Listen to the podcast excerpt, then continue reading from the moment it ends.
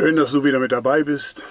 Schön, dass Sie wieder mit dabei sind. Schön, dass ihr wieder mit dabei seid. Dass euch das Wort Gottes wichtig ist und ihr eventuell täglich eben es hören wollt. Und das geht natürlich auch mit dem Losungsbuch, mit der Bibel oder eben über diese moderne Art und Weise, über YouTube, über die Bildschirme, über Podcast.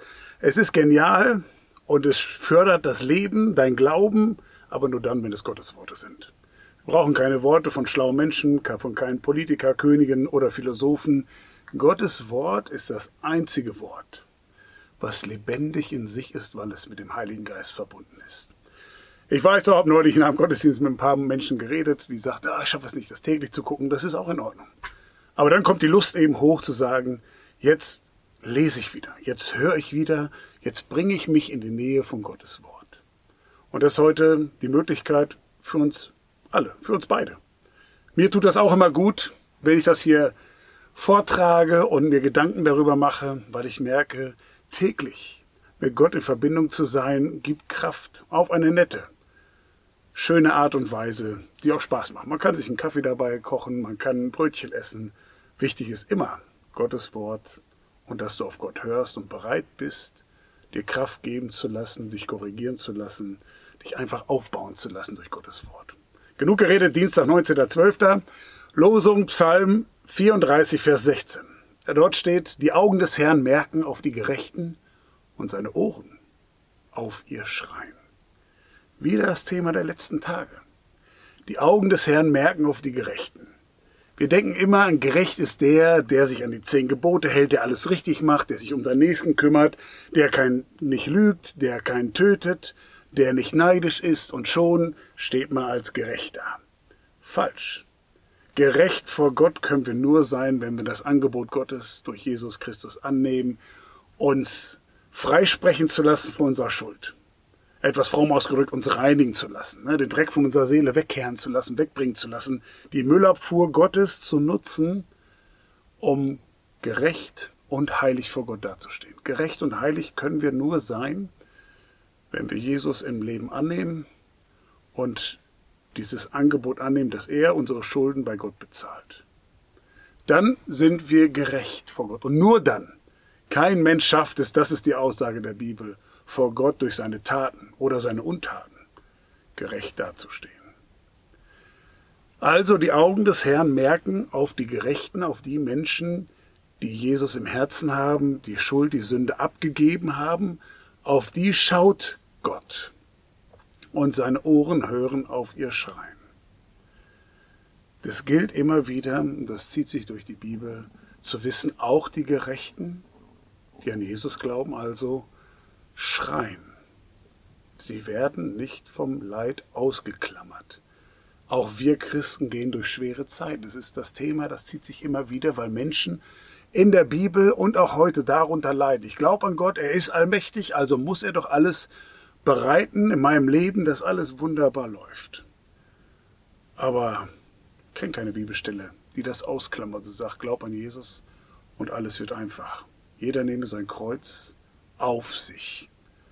Sagt dann, ja, es ist leicht und er hilft dir tragen, aber es bleibt ein Kreuz, was wir zu tragen haben. Und ein Kreuz ist nicht das kleine Köttchen an den Ohren oder um den Hals, das leicht ist, sondern Kreuz kann schwer sein. Aber Jesus ist bei uns und hilft uns tragen. Es gibt so viele Stellen, die uns darauf vorbereiten, dass wir durch schwere Zeiten gehen, mit Jesus gemeinsam.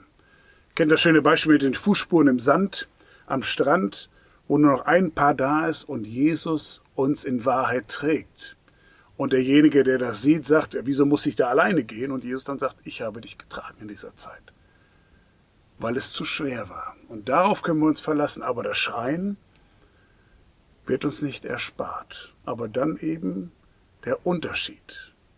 Wenn ich an Gott und Jesus glaube, dann schaut Gott auf mich und er hört mein Schreien in der Not und bringt mich dann zum Ziel. Immer wieder wiederholt sich das und das scheint gerade wichtig zu sein. Das ist der Gedanke, der sich fest einbrennen sollte bei dir. Auf dem Herzen, im, im Gedächtnis. Es kommen schwere Zeiten, aber du bist nicht alleine. Gott ist bei dir. Du kommst nicht drum rum, aber er ist derjenige, der dich da rausführen kann. Bitte ihn darum. Beschwer dich nicht darüber, dass du eingeraten bist in Schreien. sondern schreie zu ihm, dass er dich da rausholt. Wie Petrus da untergeht. Herr, hilf mir. Das reicht.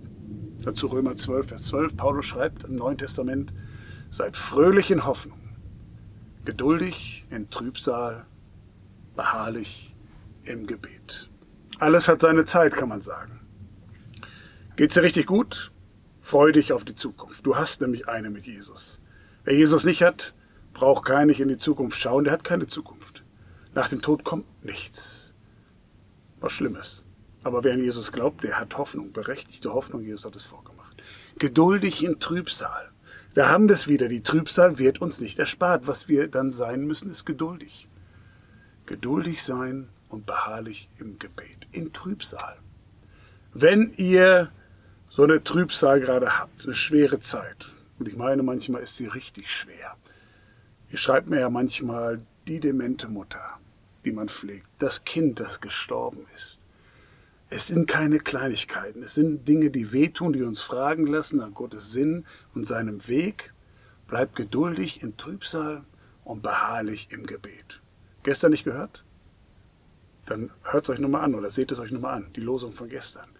Dranbleiben, bloß nicht aufhören zu beten. Trotz Enttäuschung, trotz Schmerz, trotz Leid, trotz Fragen nach wieso und weshalb und warum, bleibt immer damit in Gottes Ohr. Denn er hört euer Schreien er schaut auf euch und ich kann dir versprechen, sogar garantieren, er führt dich da raus. Ich kann nicht erklären, warum du manchmal im Leid feststeckst oder steckst oder wir drin stecken, aber ich kann dir garantieren, dass Gott dich da rausholen möchte. Bitte ihn darum, bete zu ihm, schütt dein Herz aus, deine Klagen, deine Enttäuschung und dann ende mit der Bitte, dass er dir da raushilft und dich befreit und dich wieder zum Licht führt. Gottes Segen Tschüss und auf Wiedersehen. Amen.